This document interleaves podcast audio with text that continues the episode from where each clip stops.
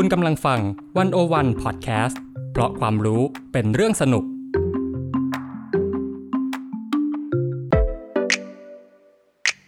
One O One In Focus เจาะไฮไลท์เด่น เศรษฐกิจสังคมการเมืองทั้งไทยและเทศโดยกองบรรณาธิการ The One O One dot world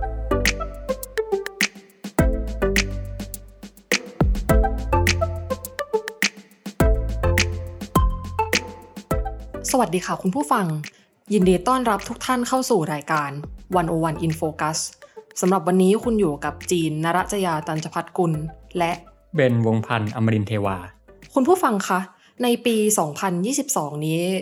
เป็นปีที่มีการเลือกตั้งที่น่าสนใจเกิดขึ้นหลายครั้งทั่วโลกนะคะ ซึ่งสำหรับในเดือนนี้เนี่ยหนึ่งในการเลือกตั้งที่นับได้ว่าเข้มข้น แล้วก็น่าจับตามองมาก ๆ ก็คือ การเลือกตั้งประธานาธิบดีฟิลิปปินส์ที่ผ่านมาเมื่อวันจันทร์ที่ 9 พฤษภาคมที่ผ่านมาค่ะ การเลือกตั้งครั้งนี้เนี่ยเป็นการชิงชัยกันระหว่างบงบงมาร์กอส หรือว่าเฟอร์ดินานด์มาร์กอสจูเนียร์กับเลนี่โรเบรโดนะคะสำหรับผลการเลือกตั้งเนี่ยก็ไม่ได้ผิดคาดไปจากโพลหลาย ๆสำนัก แล้วก็ตามที่ได้เห็นกันในหน้าสื่อนะคะ ก็คือชัยชนะเนี่ยเป็นของบงบงมาร์กอสค่ะ ซึ่งก็นับได้ว่าชนะไปด้วย คะแนนที่ค่อนข้างขาดลอยเลยค่ะ ทีนี้เนี่ยอยากจะขอถามพี่เบนเลยค่ะ อันดับแรกก็คือ อะไรคือความน่าสนใจของการเลือกตั้งในครั้งนี้คะครับคือการเลือกตั้งฟิลิปปินส์เนี่ยต้องบอกงี้คือเมื่อกี้จีนบอกว่าเป็นการชิงชัยระหว่างมาร์กอสกับโรเบรโดใช่ไหมครับแต่ว่าจริงๆแล้วเนี่ยการเลือกตั้งฟิลิปปินส์เนี่ยมีผู้สมัครลงชิงหลายคนมาก อย่างในครั้งนี้ก็จะมีอยู่ 10 คน แต่ว่า คนหลักๆสองคนที่คะแนนนำขึ้นมาเนี่ยก็จะมีมาโกสกับโรเบโดอย่างที่จีนพูดอืมทีนี้ถ้ามาดูผลคะแนนเนี่ยที่จีนบอกว่ามาโกสคะแนนครั้งเนี้ยถือว่าชนะขาดเลยชนะไปด้วยคะแนนเท่าไหร่นะครับถ้าดูเป็นสัดส่วนคะแนนเนี่ยก็คือสูงมากนะคือ 58.74%อันนี้คือคะแนนล่าสุดที่ยังนับไม่เสร็จอืมซึ่งแต่ยังไงก็ตามเนี่ยคือต่อให้จะนับเสร็จแล้วเนี่ยก็คงไม่สามารถไล่ทันขึ้นมาได้แล้ว ก็จะอยู่ประมาณนี้อยู่ที่ประมาณ 58-59%ขณะที่อันดับ 2 คือโรเบโดเนี่ยก็คือทิ้งห่างเลยอยู่ที่ประมาณ 28%คือทิ้งห่างเกือบ 2 เท่าอืมนะครับ ก็คือเรียกได้ว่าในเมื่อคนสมัครมีเป็น 10 คนเนี่ยการที่คนหนึ่งจะได้คะแนนสูงกว่า 50%เนี่ยจริงๆ แล้วถือว่ายากมาก แต่ครั้งเนี้ยมาโกสสามารถทำได้นะครับ แล้วถือว่าเป็นครั้งแรกเลย นับตั้งแต่การสิ้นสุดระบอบเฟอร์ดินานด์มาร์กอสในปี 1986 ซึ่งก็ถือได้ว่าเป็นปรากฏการณ์ทางการเมืองครั้งใหญ่เลยในครั้งนี้นะครับ แล้วก็ไปดูผลของรองประธานาธิบดีนิดหนึ่งนะฮะก็คือคนที่ได้อันดับหนึ่งเนี่ยก็คือซาร่าดูเตเต้คนนี้ก็เป็น ลูกสาวของโรดิโกดูเตเต้นะครับผู้นำฟิลิปปินส์คนปัจจุบัน และก็ถือว่าเป็น running mate ของมาร์กอสก็ชนะมาด้วยคะแนนที่นำขาดเหมือนกัน ที่ประมาณ 61%โอ้ถือว่าสูงมากเลยนะขนาดถ้าเกิดว่า 58ถึง59%ของมาโกสเนี่ยถือว่าสูงแล้ว 61เนี่ยก็คือแบบขาดลอยสุดๆไปเลย คือขาดลอยสุดเลยนะฮะขณะที่อันดับ2เนี่ยคือกิโก้ที่เป็น running mate ของเลนี่โรเบโดที่ได้อันดับ2เนี่ยได้เพียง 18% คือนำห่างแบบ3-4เท่าเลย ถือว่าเป็นเป็นการชนะที่ชนะขาดเลยทีเดียว ฟังยังไงก็ดูไม่น่าจะไล่ตามทันนะใช่ครับ เพราะฉะนั้นเนี่ยก็แน่นอนว่าในสมัยหน้านะครับผู้นำเนี่ยก็จะเป็นบงบงมาร์กอส ขณะที่รองประธานาธิบดีเนี่ยก็จะเป็นซาร่าดูเตเต้อย่างนี้ค่ะพี่เบนคือหลายคนก็สงสัยเนาะว่าจริง ๆ แล้วเนี่ยเอ่อ มาร์กอสก็ถือว่าเป็นชื่อหนึ่งที่เมื่อพูดถึงฟิลิปปินส์ขึ้นมาเนี่ยเมื่อพูดถึงการเมืองฟิลิปปินส์ชื่อนี้ก็จะผุดขึ้นมา แล้วก็ขึ้นชื่อในฐานะ ระบอบเผด็จการ ระบอบทรราชที่สร้างบาดแผลสร้างมรดกบาปมากมายมหาศาลไว้ให้กับฟิลิปปินส์และรอยแผลเนี่ยก็ยังอาจจะเรียกได้ว่าอยู่มาจนถึงทุกวันนี้เลยก็ได้ แต่ว่าทำไมเนี่ยคนฟิลิปปินส์ส่วนหนึ่งของสังคมฟิลิปปินส์เนี่ยถึงตัดสินใจเทคะแนนให้กับทายาทของเผด็จการ อันนี้เป็นสิ่งที่หลายคนถามเหมือนกันนะครับ คือทุกคนพอเห็นที่ฟิลิปปินส์ในวันนี้เนี่ยก็จะย้อนมามองประเทศไทย ว่าทำไมในตอนนั้นเนี่ยในสมัยพ่อของบงบงมาร์กอสก็คือเฟอร์ดินานด์มาร์กอสเนี่ยในช่วงนั้นต้องเล่าย้อนความนิดหนึ่งว่า มันเป็นช่วงที่คนเรียกว่าเป็นเผด็จการบ้าง เป็นทรราชบ้างนะครับมันเกิดอะไรขึ้นในตอนนั้นมีการคอร์รัปชันมโหฬารนะฮะแล้วก็มีเรื่องของการละเมิดสิทธิมนุษยชนแบบกว้างขวางเลยนะฮะมีการ วิสามันฆาตกรรม มีการจับกลุ่มมีการาเรียกว่าอะไรซ้อมทรมานคนเห็นต่างเนี่ยเยอะแยะมากมายเกิดขึ้นในตอนนั้น ทีนี้ถามว่าแล้วทำไมทั้งทั้งที่ยุคของพ่อเขามันเป็นขนาดนั้นเนี่ยแล้วทำไมคนยังถึงเลือกตระกูลเนี้ยกลับเข้ามาอีกนะครับ ส่วนหนึ่งเนี่ยคนก็มักจะมองว่ามันเป็นเรื่องของการหลงลืมประวัติศาสตร์หรือเปล่า ใช่ไหมแต่ว่าต้องบอกอย่างนี้ว่าจริง ๆ แล้วมันก็ใช่ แต่ว่ามันใช่เพียงส่วนหนึ่ง คือถ้าจะเข้าใจผลการเลือกตั้งครั้งนี้เนี่ยพี่จะต้องเล่าย้อนกลับไปถึงภูมิทัศน์การเมืองของฟิลิปปินส์ว่ามันเป็นมาอย่างไงนะครับต้องเล่าอย่างนี้คือฟิลิปปินส์เนี่ยตั้งแต่สมัยอาณานิคมมาแล้วสมัยอาณานิคมสเปน สมัยอาณานิคมอเมริกาเนี่ยคือเมื่อก่อนเรื่องอำนาจเรื่องของความมั่งคั่งเนี่ยมันจะผูกขาดอยู่กับคนแค่ไม่กี่กลุ่ม คนแค่ไม่กี่ตระกูล นะฮะเป็นตระกูลการเมืองเป็นกลุ่มการเมืองต่างๆเนี่ยมันจะผูกขาดอยู่แค่คนระดับนั้น คืออย่างผู้นำฟิลิปปินส์เนี่ยมันก็จะมีคนที่จะวนอยู่ไม่กี่ตระกูลนะครับ ไม่ว่าจะเป็นผู้นำระดับชาติหรือเป็นผู้นำท้องถิ่นก็ตาม แล้วก็จะมีปัญหาอย่างเช่น เรื่องของการคอร์รัปชันเรื่องของการเอื้อประโยชน์เอื้อพวกพ้องเนี่ยมันก็เป็นปัญหาที่เรื้อรังมานานอ่าเป็นเรื่องของการเมืองของการอุปถัมภ์เนาะใช่ คือเป็นอะไรที่ฝังลากลึกมายาวนาน แล้วก็คนรู้สึกว่าเบื่อหน่าย จนกระทั่งมาถึงปี 1965 ตอนนั้นเนี่ยก็มีชายคนหนึ่งที่มาลงสมัครเลือกตั้ง นั่นก็คือเฟอร์ดินานด์มาโกสนะครับเขาก็สัญญาว่าเนี่ยถ้าเขาเข้ามานะเขาจะแก้ปัญหาทุกอย่างที่มันเกิดขึ้นให้หมดนะครับเขาจะเปลี่ยนแปลง เขาใช้คำนี้สโลแกนที่เขาหาเสียงตอนนั้นเนี่ย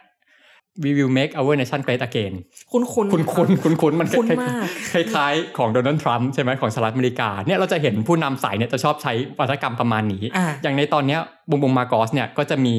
ประโยคที่ว่า together we shall rise again ก็จะคล้ายกันนะครับเนี่ยผู้นำในสายเนี่ยสายประชานิยม populism เนี่ยเขาจะชอบใช้วัฒกรรมอะไรประมาณนี้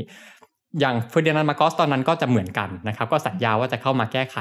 อะไรต่างๆ มากมาย แต่ทีเนี้ยคือต้องเข้าใจว่าโอเคตระกูลมาโกสเนี่ยเป็นตระกูลใหญ่ก็จริงเป็นชนชั้นนำก็จริง แต่ว่าคือเขาไม่ถือว่าเป็นกลุ่มชนชั้นนำดั้งเดิมอืมอ่าก็ถือว่าเป็นกลุ่มกลุ่มใหม่เลย เพราะฉะนั้นคนก็จะคาดหวังว่าเออในเมื่อ เขาเป็นคนที่ไม่ไม่ไม่ได้ว่าอยู่ในแวดวงเดิมมาก่อนเออเราเราก็อยากลองสิ่งใหม่ๆ ก็เลยอยากเลือกเขาเข้ามา เพื่อที่ว่าเราอยากเห็นการเปลี่ยนแปลงอะก็เลือกเขาเข้ามา ทีนี้พอมาโกสเข้ามาปุ๊บเนี่ยอะเขาก็ทำไว้หลายอย่างจริงๆนะก็คืออะมีเรื่องของการอะโครงการพัฒนาโครงสร้างพื้นฐานนะครับในสมัยนั้นเนี่ยก็จะมีการลงทุนโครงสร้างพื้นฐานขนาดใหญ่เมกะโปรเจกต์เนี่ยเยอะแยะมากนะครับ เพราะฉะนั้นเนี่ย คนที่ได้ประโยชน์มาก ๆ เลยก็แน่นอนว่าจะเป็นคนที่กลุ่มคนยากจนอืมแล้วก็กลุ่มคนชนบทที่เขารู้สึกว่าที่ผ่านมาเนี่ยเขาไม่เคยเห็นการเปลี่ยนแปลงที่มันยิ่งใหญ่ขนาดนี้มาก่อน เมื่อก่อนเนี่ยโหแบบมีแต่เรื่องคอร์รัปชันเรื่องอะไรต่าง ๆ แต่ว่าพอถึงยุคมาโกสเนี่ยมันเห็นผลอะไรที่มันเป็นรูปธรรมเนี่ยมันมีถนนนะครับมีสนามบินมีอะไรเกิดขึ้นมันเยอะมีแยะการมากระจายทรัพยากรลงไปสู่คนที่แบบว่าไม่สามารถเข้าสู่เส้นสาย การเมืองที่เขากลุ่ม ใช่ เงินกลุ่มอะไรไว้อยู่แล้ว ใช่ เพราะฉะนั้นจะทำให้คนที่เป็นคนลากยากคนชนบทเนี่ยจะชื่นชอบมาโกสมากอืมนะครับ เพราะฉะนั้นเนี่ยคือขณะที่บางทีเราจะเข้าใจว่ายุคมาโกสเนี่ยเป็นยุคที่เป็นยุคมืดใช่ไหมสำหรับหลายคน แต่ว่าสำหรับคนกลุ่มนี้เนี่ยนะครับเขาจะมองว่าเนี่ยคือยุคทองเลย เห็นไหมว่าความทรงจำอะมันมันสวนทาง แล้วมันจะแตกต่างกันระหว่างคนสองกลุ่ม อ่าก็เคยได้ยินเหมือนกันว่ามันมีบางเมืองบางหมู่บ้าน ไม่แน่ใจว่าเป็นเมืองหรือหมู่บ้าน แต่ว่าเขาก็จะมีความทรงจำที่ยึดอยู่กับว่ามาโกสเนี่ยเข้ามาละเมิดสิทธิมนุษยชนใช่อย่างมากในที่แห่งนั้นอะไรเงี้ยแล้วเขาก็ยังจำกันมาจนถึงทุกวันนี้ครับแล้วก็จะมีความทรงจำอารมณ์ประมาณว่า never again สิ่งนี้มันต้องไม่อ่าใช่เกิดขึ้นใช่อีก เมื่อย้อนกลับมาถึงยุคปัจจุบันเนี่ย แต่ว่าก็เรียกได้ว่ามันมีวาทกรรมมันมีความทรงจำสองอันปะทะกันอยู่ในสังคมแล้วเนาะ ใช่ครับ คือความทรงจำในยุคนั้นเนี่ยไม่ได้เป็นหนึ่งเดียวอืมอย่างที่จีนบอกเลยว่าขณะที่กลุ่มหนึ่งมองว่าเป็นยุคทองนะครับอีกกลุ่มหนึ่งก็จะมองว่าเนี่ยเป็นยุคมืด คือ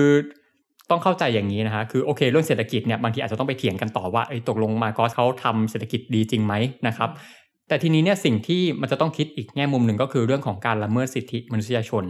ว่าสิ่งที่มาโกอสทำเนี่ยมันควรจะให้อภัยได้ไหมนะครับ คือคนกลุ่มหนึ่งที่เขาจะมองว่าเนี่ยมันไม่ควรให้อภัยได้เนี่ยก็ส่วนมากก็จะเป็นคนที่ได้เห็นนะครับได้เป็นประจักษ์พยานว่าตัวเองอาจจะโดนด้วยตัวเอง หรือว่ามีคนใกล้ตัวมีคนแวดล้อมที่เจอสถานการณ์แบบนั้น แต่ขณะที่คนอีกกลุ่มหนึ่งเนี่ยอาจจะมองว่าเออมันไม่ใช่เรื่องใหญ่อะไรหรือว่าอาจจะมองด้วยซ้ำว่ามันมันมันไม่มีหรือว่ามันอาจจะไม่ได้ใหญ่โตขนาดนั้นไม่ได้เป็นเรื่องใหญ่ขนาดนั้นเนี่ยก็คืออาจจะเป็นคนที่ว่า ไม่ได้ประสบเหตุด้วยตัวเอง หรือว่าไม่ได้มีคนใกล้ตัวที่ประสบเหตุนะครับเพราะฉะนั้นเนี่ยมันเลยทำให้ความทรงจำในยุคมาโกอสเนี่ยมันมันแตกแยกกันอืมนะทีเนี้ยอันนี้พี่เล่าต่อว่าโอเค หลังจากปี 1965 ที่เขาได้ตำแหน่งมาแล้วเนี่ยอืมก็ปกครองมานะฮะแล้วมาโกอสเนี่ยถือว่าอยู่นานมากคืออยู่มาถึง 21 ปี คือเป็นช่วงวัยหนึ่งของคนเลยนะครับ 21 ปีเนี่ยจนกระทั่งเขาถูกโค่นล้มในที่สุดในปี 1986 ตอนนั้นก็เกิดการปฏิวัติด้วยพลังประชาชนนะครับมาร์กอสก็ต้องระเห็จออกไปอยู่ต่างประเทศ แล้วก็เสียชีวิตในอีก 3 ปีต่อมานะฮะอะทีเนี้ยผู้นำที่เข้ามาใหม่หลังจากมาร์กอสเนี่ยก็มาสัญญาว่าเขาอยากจะปฏิรูปนะฮะอยากจะเนี่ยตามกวาดล้างตามเช็ดถูสิ่งที่มาร์กอสเคยทำไว้ให้หมดนะครับก็ ตั้งแต่ปี 1986 ก็ล่วงเลยมาผ่านมา 10 ปี 20 ปี 30 ปี ทีเนี้ยคนฟิลิปปินส์หลายคนเนี่ยรู้สึกว่ามันแทบไม่เปลี่ยนแปลงเลยอะอืมอืม คือผู้นำใหม่เข้ามาสัญญาว่าจะทำให้เป็นประชาธิปไตย สัญญาว่าเนี่ยจะแก้คอร์รัปชันสัญญาว่าจะแก้เรื่องระบบอุปถัมภ์เนี่ย มันไม่เห็นจะแก้ได้เลยอ่าแล้วเรื่องปากท้องอะพี่บิ๊เรื่องปากท้องเนี่ยก็สำคัญมาก ฟิลิปปินส์เนี่ยก็คือเมื่อก่อนเนี่ยเคยขึ้นชื่อว่าเป็นเสือตัวหนึ่งของเอเชีย แต่พอถึงจุดหนึ่งเนี่ยหลังจาก ยุคมาร์กอสนะฮะอาจจะตั้งแต่ยุคปลายมาร์กอสเลยด้วยซ้ำที่เขารู้สึกว่ามันกลายเป็นคนป่วยแห่งเอเชียนะครับเศรษฐกิจมันก็แย่ลง แล้วก็หลังจากจบมาร์กอสเนี่ยมันก็ไม่ได้ดีขึ้นนะครับคนฟิลิปปินส์ก็ยังเจอว่ามีปัญหาความเหลื่อมล้ำปัญหาความยากจน แล้วก็ปัญหาสังคมปัญหาอาชญากรรมเนี่ยก็เกิดขึ้นเยอะแยะเนี่ยคนฟิลิปปินส์รู้สึกว่าเป็นประชาธิปไตยแล้วอะไม่เห็นจะกินได้ ไม่เห็นจะมีความเปลี่ยนแปลงเกิดขึ้น เพราะฉะนั้นเนี่ยถึงจุดหนึ่งคนก็เลยเริ่มรู้สึกว่า เนี่ยแหละ กลับไปโหยหาความรุ่งเรืองในยุคของมาร์กอสในยุคของมาร์กอสเนี่ยเขาเห็นความเปลี่ยนแปลงที่มันมากกว่านี้ที่มันรวดเร็วกว่านี้ เขาก็เลยมองหาผู้นำที่ว่า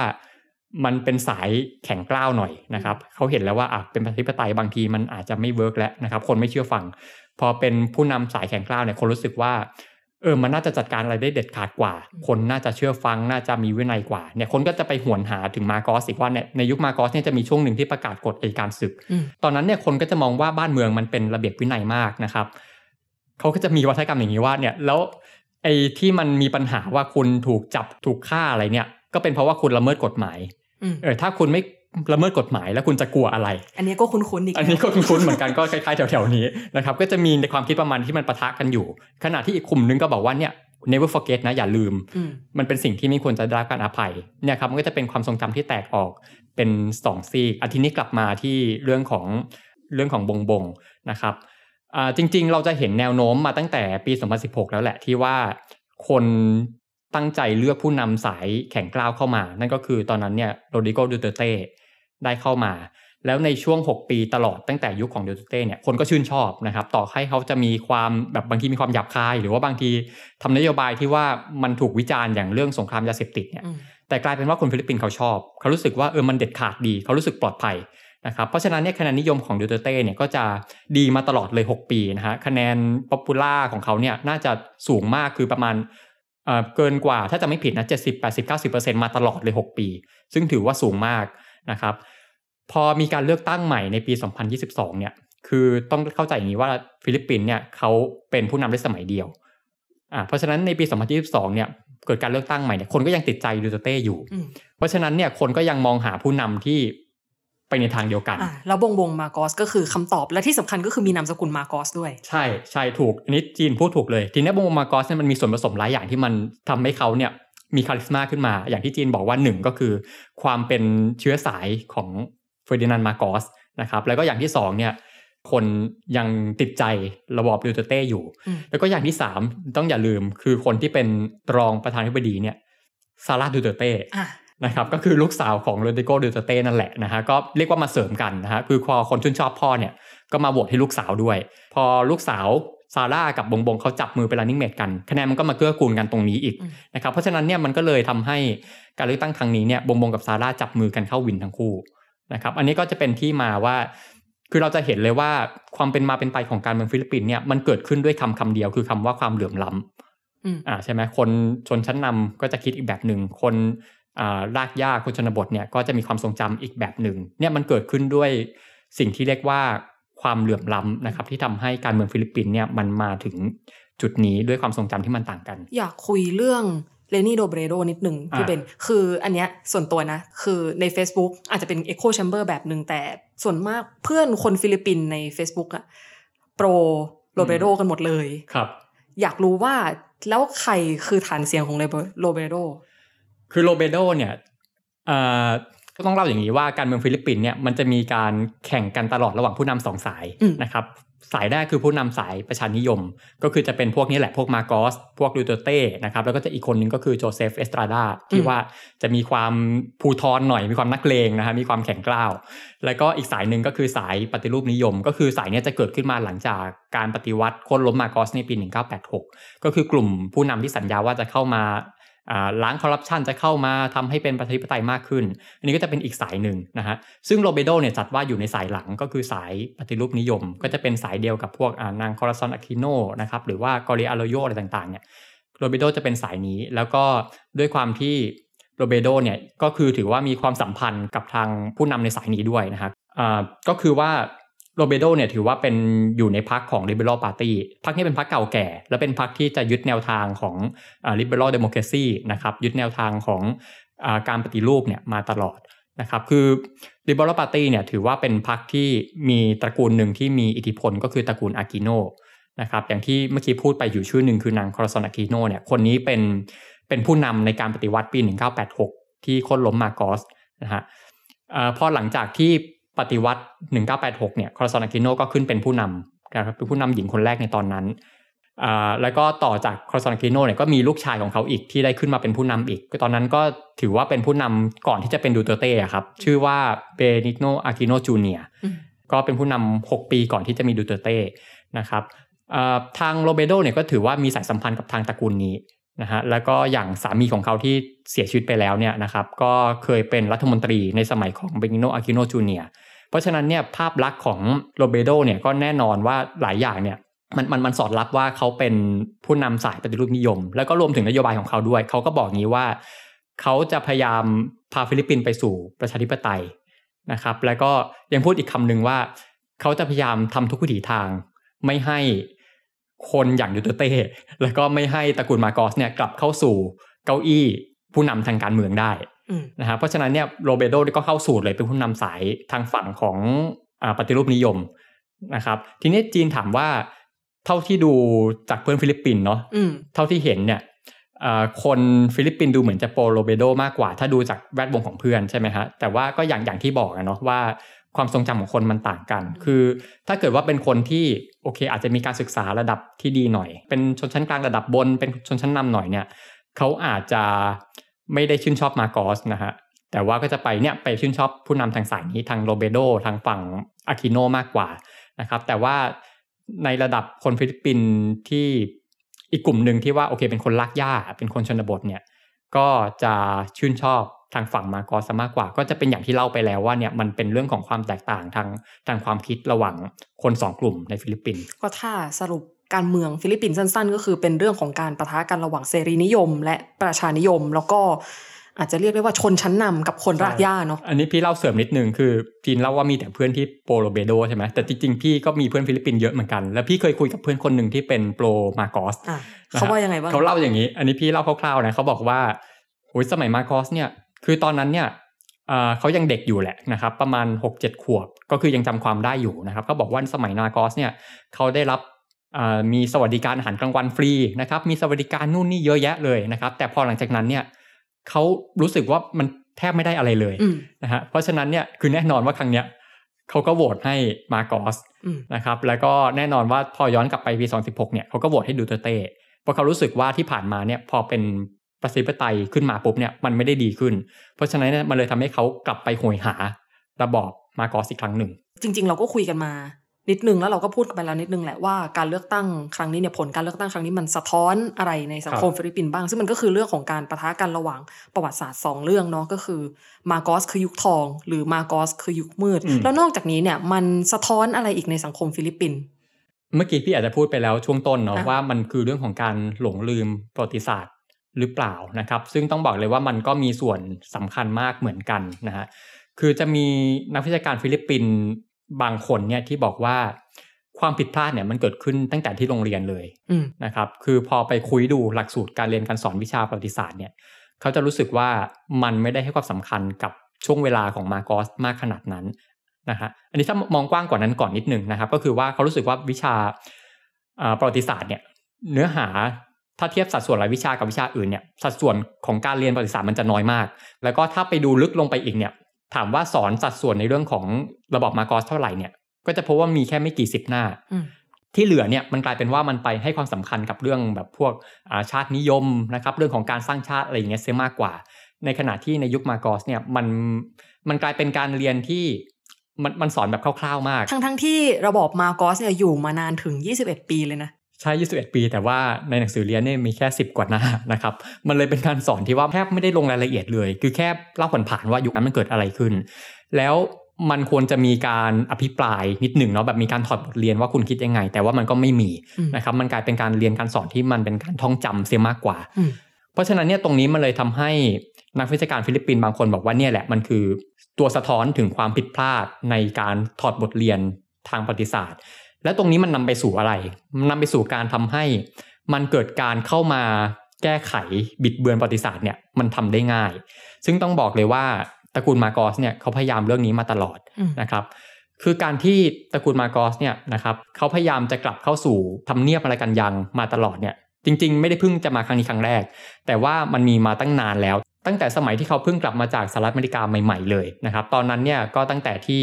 อิเมลดามาโกสอดีตสตรีหมายเลขหนึ่งแล้วก็เป็นแม่ขององค์วงมาโกสเนี่ยก็เคยลงชิงตำแหน่งผู้นำมาก่อน แต่ว่าตอนนั้นยังไม่ได้ เพราะว่าตอนนั้นความคิดคนอาจจะยังไม่ได้สุกงอมพอนะฮะแต่ว่ามาถึงตอนนี้เนี่ยทำสำเร็จแล้ว ซึ่งที่ผ่านมาสิ่งที่เขาทำเนี่ยส่วนหนึ่งที่นักวิชาการมองว่าทำให้มาโกสกลับมาทวงบัลลังก์ได้สำเร็จก็คือเรื่องของเนี่ยแหละ การช่วงชิงความทรงจำอืมที่ทำได้สำเร็จนะครับเขาทำยังไงเอ่อนักวิชาการฟิลิปปินส์รวมถึงสื่อมวลชนต่างๆ นักวิชาการต่างๆเนี่ยก็ไปพบว่า ในช่วงเวลาตั้งแต่ประมาณปี 2016 เรื่อยมาจนถึงปี 2022 เนี่ย คือปี 2016 มาโกสตอนนั้นก็ลงชิง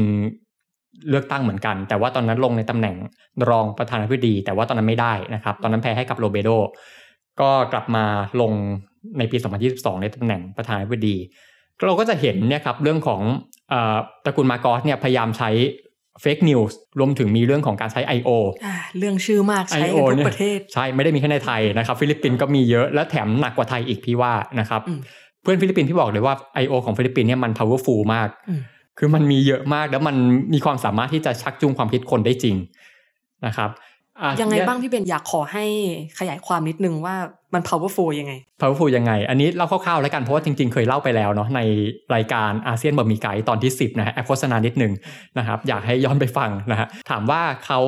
ทำยังไง จริงๆเนี่ยรูปแบบก็จะอย่างที่ชาวเน็ตนะครับใครที่เล่นโซเชียลเนี่ยเราจะเห็นกันทั่วไปเนาะก็จะมีเนี่ยแหละมีการสร้าง Account ปลอมขึ้นมานะครับหลายๆ Account ของเขาจะเรียกว่าเป็นกองทัพคีย์บอร์ดเป็น keyboard army เป็น troll army เนี่ย ก็เนี่ยครับพยายามเข้าไปคอมเมนต์นะครับพยายามโพสต์ข้อความอะไรต่างๆเนี่ยอย่างตระกูลมาโกสเนี่ยเขาพยายามใช้ตรงนี้นะครับอ่าสิ่งหนึ่งที่กลุ่ม I.O. ของมาโกสทำเนี่ยคือแน่นอนว่าความด่างพร้อยของเขาเนี่ยมันอยู่ที่ยุคของพ่อเขา เพราะฉะนั้นเนี่ยแน่นอนว่าสิ่งที่เขาต้องทำก็คือการแก้ไขประวัติศาสตร์ในยุคพ่อเขาอืมให้คนมีความทรงจำต่อยุคของพ่อเขาใหม่นะครับ เมื่อก่อนเนี่ยบางคนอาจจะมองว่ายุคของพ่อเขามันยุคมืดอะไรต่างๆเนี่ย เขาจะต้องแก้ตรงนี้ เพราะฉะนั้นเนี่ยเขาก็เลยพยายามสร้างภาพจำใหม่นะครับพยายามทำให้อายุคมาโกสเนี่ยบอกว่าเนี่ยคือยุครุ่งเรืองนะครับคือยุคที่พ่อของเขาเนี่ยได้สร้างนู่นสร้างนี่ไว้มากมายนะครับแล้วก็รวมถึงยังเขาเรียกว่าดาวเพลย์เนาะเรื่องเรื่องการละเมิดสิทธิมนุษยชนนะครับว่าเนี่ยมันเวอร์เกินจริง คนตายไม่ได้เยอะขนาดนั้น อะไรประมาณนี้หรือว่าคนที่โดนฆ่าตายคนที่โดนจับกลุ่มนี่ก็คือคนที่ละเมิดกฎหมายนะครับคนที่สร้างความวุ่นวาย เนี่ยก็จะมีความบิดเบือนแก้ไขตรงนี้ แล้วก็รวมถึงเรื่องคอร์รัปชันเนี่ยก็จะมีพยายามแก้ต่างเหมือนกันนะครับ อย่างเช่นว่าเนี่ยจริง ๆ มันเป็นทรัพย์สินที่เขาได้มาอย่างถูกต้องนะครับ หรือว่าจริง ๆ มันมีถึงขั้นเรื่องของการโยงไปที่ตำนานปรัมปราที่มันมันพิสูจน์ไม่ได้จริง อย่างเช่นว่าเนี่ยมันคือทองคำที่ได้มาตั้งแต่ยุคสงครามโลกตั้งแต่ยุคของอาณานิคมอะไรอย่างเงี้ยมันก็จะมีเรื่องอะไรแบบนี้อยู่ไว้ไว้มีเวลาค่อยมาเล่าให้ฟังนะครับ ก็จะมีความพยายามการ ปั้นเฟกนิวของ I.O. ตรงนี้นะฮะซึ่งทางกลุ่มนักวิชาการกลุ่มสื่อเนี่ยนะครับก็จะพบว่าในช่วงเนี่ยระหว่างปี 2016 ถึง 2022 เนี่ย fake news มันเกิดขึ้นเยอะมาก คือถ้าใครติดตามข่าวของฟิลิปปินส์เนี่ยคือจะเห็น fact check เนี่ยเกือบทุกวันเลย คืออย่าง fact check เนี่ยอย่างถ้านึกถึงเนี่ยมันเป็นอะไรที่ก็จริงๆมันก็ควรจะเป็นสิ่งที่เกิดขึ้นเรื่อยๆแหละแต่ fact check ถี่ขนาดนั้นน่ะอืมมันเป็นเรื่องที่ เออนึกไม่ถึงเหมือนกันนะ ใช่ครับคือ fact check เยอะมาก แล้วโดยส่วนมากเนี่ยไอ้ fake news ที่เขาต้องมา fact check เนี่ยก็จะเป็น fake news ที่เป็นประโยชน์กับมาโกสเอ้านะคือจะเป็น fake news ที่ว่าเออเนี่ยอย่างที่พี่บอกแหละว่าเป็น fake news ที่ทำให้อ่าภาพของตระกูลมาร์กอสดูดีทำให้อ่าภาพลักษณ์ของอาระบอบมาร์กอสดูดีนะฮะขณะที่ว่า fake news เป็นผลลบกับใคร มันก็เป็นผลลบกับตัวคู่แข่งโดยสัดส่วนใหญ่ก็คือตัวของเลนี โรเบรโดรวมถึงพวกเอ่อกลุ่มฝั่งตรงข้ามทางการเมือง อย่างเช่นมาเรีย เรสซาที่เพิ่งได้รับรางวัลโนเบลไปก็จะโดนเยอะเหมือนกันอืมอืม แล้วอย่างนี้พี่เบนคือผลการเลือกตั้งก็ออกมาแล้ว ก็มีประชาชนส่วนหนึ่งที่ก็ออกมาต่อต้านผลหรือว่าอืมอาจจะออกมาตั้งคำถามว่าผลการเลือกตั้งเนี่ยมันมีกระบวนการที่มีปัญหาไหมระหว่างการนับผล แต่ว่าอย่างนี้ครับพี่เบนคือผลมันก็อะอาจจะยังนับไม่เสร็จแต่มันก็ค่อนข้างชี้ชัดแล้วแหละว่าบงบงเนี่ยชนะ แล้วคำถามที่ตามมาอย่างเลี่ยงไม่ได้เลยเนี่ย ก็คือ แล้วอนาคตของฟิลิปปินส์ภายใต้ วงวงมาโกสเนี่ยจะเป็นยังไงบ้าง มันจะซ้ำรอยยุคของพ่อเขาหรือเปล่า อันนี้คือสิ่งที่ทุกคนถามเหมือนกันนะครับ มันจะมีอ่าการถกเถียงอยู่ประเด็นหนึ่งนะครับว่าพ่อกับลูกเนี่ยมันมันต้องเหมือนกันไหมอืมมันจะเหมือนกันเสมอไปไหมนะครับบางคนก็จะดีเฟนต์แทนมงบงมากอสเนาะว่าลูกไม่เห็นจะเป็นต้องเหมือนพ่อนะครับ โอเค พ่ออาจจะเคยทำแบบนี้ไว้ ลูกไม่เห็นจะต้องเหมือนกัน ใช่ไหมแต่ทีเนี้ย โอเคมันมันบอกไม่ได้หรอกเนาะว่าอนาคตจะเป็นยังไง แต่ทีนี้คือถ้าถอดรหัสดูนะครับว่าบงมากอสเนี่ยแนวโน้มน่าจะทางไหนเอาอย่างแรกเลยนะครับ เคยมีคนก่อให้บงบงเนี่ยออกมาขอโทษในสิ่งที่พ่อเขาเคยทำไว้ คุณเป็นลูกอะนะครับ เป็นคนในตระกูลที่ได้รับผลพลอยได้จากการทุจริตอะไรต่างๆ เนี่ย คุณขอโทษได้ไหมเขาบอกงี้เลยเขาบอกว่า ให้ผมขอโทษเรื่องอะไรอ้าวทีเนี้ยก็เป็น ปฏิกิริยาที่น่าสนใจ แล้วก็น่าตกใจในเวลาเดียวกันเนาะใช่ครับเนี่ยคนก็บอกว่าเอาพี่พูดอย่างนี้ได้ยังไงนะครับนี่เขาพูดอย่างนี้เลยว่าเนี่ยให้ผมขอโทษเรื่องอะไรนะให้ผมขอโทษที่พ่อผมเคยสร้างอะไรไว้มากมายอย่างนั้นเหรออะไรประมาณนั้นนะโอ้โหคนฟังก็เดือดนะคนที่ฝั่งต่อต้านมาโกสเนี่ยก็เดือดนะครับ แล้วก็รวมถึงอ่ามีอยู่ครั้งหนึ่งที่เขาเคยให้สัมภาษณ์เขาบอกอย่างนี้เขาบอกว่าอ่า I am Machiavellian อ่า อันนี้ก็สะจีนท้อนความอืมเป็นผู้นำแบบประชานิยม แล้วก็เป็นผู้นำแบบเข้มแข็งชัดเจนเลยนะใช่คำว่า Machiavellian เนี่ยจีนเรียนเรียนรัฐศาสตร์มาเนาะอาจจะอธิบายได้ดีกว่าพี่นะจริง ๆคำว่าการเมืองแบบแมคเค v ว l เนี่ยก็ซับซ้อนแต่ว่าถ้าเกิดว่าจะอธิบายให้รวบรัดที่สุดเนี่ยมันก็เป็นการเมืองแบบที่ผู้นำทางการเมืองเนี่ยต้องตัดสินใจอย่างรวดเร็วฉับพลัน แล้วก็ชัดเจนหนักแน่นเด็ดขาดครับ นั่นแหละก็ สะท้อนคำว่า strong man หรือว่าผู้นำเข้มแข็งนั่นแหละ เพราะนี่ก็คือความเป็น Machiavellian เนี่ยมันก็เป็นคุณสมบัติของความเข้มแข็งเนาะอ่าใช่ อันนี้ก็คือปัจจัยที่สองที่มันชี้นำแล้วก็อีกเรื่องหนึ่งก็คือบงบงเนี่ยเขาบอกว่าเขาพยายามจะสานต่ออืมสิ่งที่พ่อเขาเคยทำไว้นะครับ ซึ่งในความหมายนี้ก็คือ จริง ๆ มันอาจจะมองได้หลายทางคือที่แน่ ๆ เลยแน่ ๆ ก็คือเรื่องของการพัฒนาเศรษฐกิจอืมอันนี้เป็นสิ่งที่บงบงมากอสพยายามเน้นย้ำมากนะฮะแต่ทีนี้เนี่ยคนก็จะมองว่า มันจะรวมถึงเรื่องของการไปกลับไปปกครองคล้ายๆ พ่อหรือเปล่า ใช่ นั่นก็เป็นสิ่งที่เราก็สงสัยเหมือนกันอาจจะเกิดการละเมิดสิทธิมนุษยชนเกิดขึ้นเหมือนในยุคมาโกสผู้พ่ออีกไหมอะไรแบบนั้ใช่นครับคือบางทีอาจจะไม่ต้องย้อนไปไกลถึงพ่อก็ได้นะฮะคือบงมากอสเนี่ยเขาให้แนวโน้มได้ว่าเขาจะสานต่อสิ่งที่ดูเตอร์เต้เคยทำไว้อืมซึ่งเรื่องหนึ่งก็คือสงครามยาเสพติด ซึ่งคนมองว่าถ้าเกิดว่าเขาได้เป็นผู้นำเนี่ยเขาจะทำต่อแน่ๆ นะครับเพราะฉะนั้นเนี่ยไอ้สิ่งเหล่านี้มันคือสิ่งที่ชี้นำรวมถึงว่า ตัวของรองประธานาธิบดีเนี่ยอืมอย่างซาร่าดูเตอร์เต้นะครับเป็นก็ทิศเดียวกันอีกเป็นขั้วการเมืองคล้ายๆกันเป็นขั้วเดียวกันอีกเพราะฉะนั้นแน่นอนว่าไอการกระทำที่มันดูเหมือนจะละเมิดสิทธิมนุษยชนอย่างสงครามยาเสพติดเนี่ยมันน่าจะ ongoing ต่อไปอืมนะครับเนี่ยคือสิ่งที่น่าจะเกิดขึ้นที่บงวงมากอสขึ้นมา แล้วก็อีกอีกเรื่องหนึ่งนะครับสำคัญเหมือนกัน ก็คือนอกจากเรื่องของประชาธิปไตยมันจะเดินหน้าหรือถอยหลังเนี่ยก็คือเรื่องของการแก้ประวัติศาสตร์ นะครับที่ผ่านมาเนี่ยการแก้ประวัติศาสตร์อาจจะทำผ่าน I.O. อาจจะทำผ่านเฟกนิวแต่ทีเนี้ยพอเขาได้ขึ้นมามีอำนาจเนี่ยเป็นไปได้ว่ามันอาจจะเกิดการแก้ที่เป็นรูปธรรมมากขึ้น อย่างเช่น การไปแก้ไขตำราเรียน ที่คือบงวงมากอสเนี่ยเขาเคยพูดเลยนะ อันนี้เขาพูดเขาพูดจริง ๆ เลยว่า เขาอยากแก้ตำราเรียนที่เคยสร้างภาพให้พ่อเขาเป็นตัวร้ายอืมนะครับ เพราะว่าเขาก็พูดอย่างนี้ว่าหลายเรื่องเนี่ยมันเป็นเรื่องที่เวอร์เกินจริง หรือบางเรื่องก็ไม่ใช่เรื่องจริง เขาอยากจะแก้ไข แล้วล่าสุดเนี่ยต้องเล่าอย่างนี้ว่า เขาเขาเริ่มมีโผรัฐมนตรีขึ้นมาแหละนะครับอืมทีเนี้ยตำแหน่งแรกเลย ที่เขามีแล้วคือรัฐมนตรีศึกษา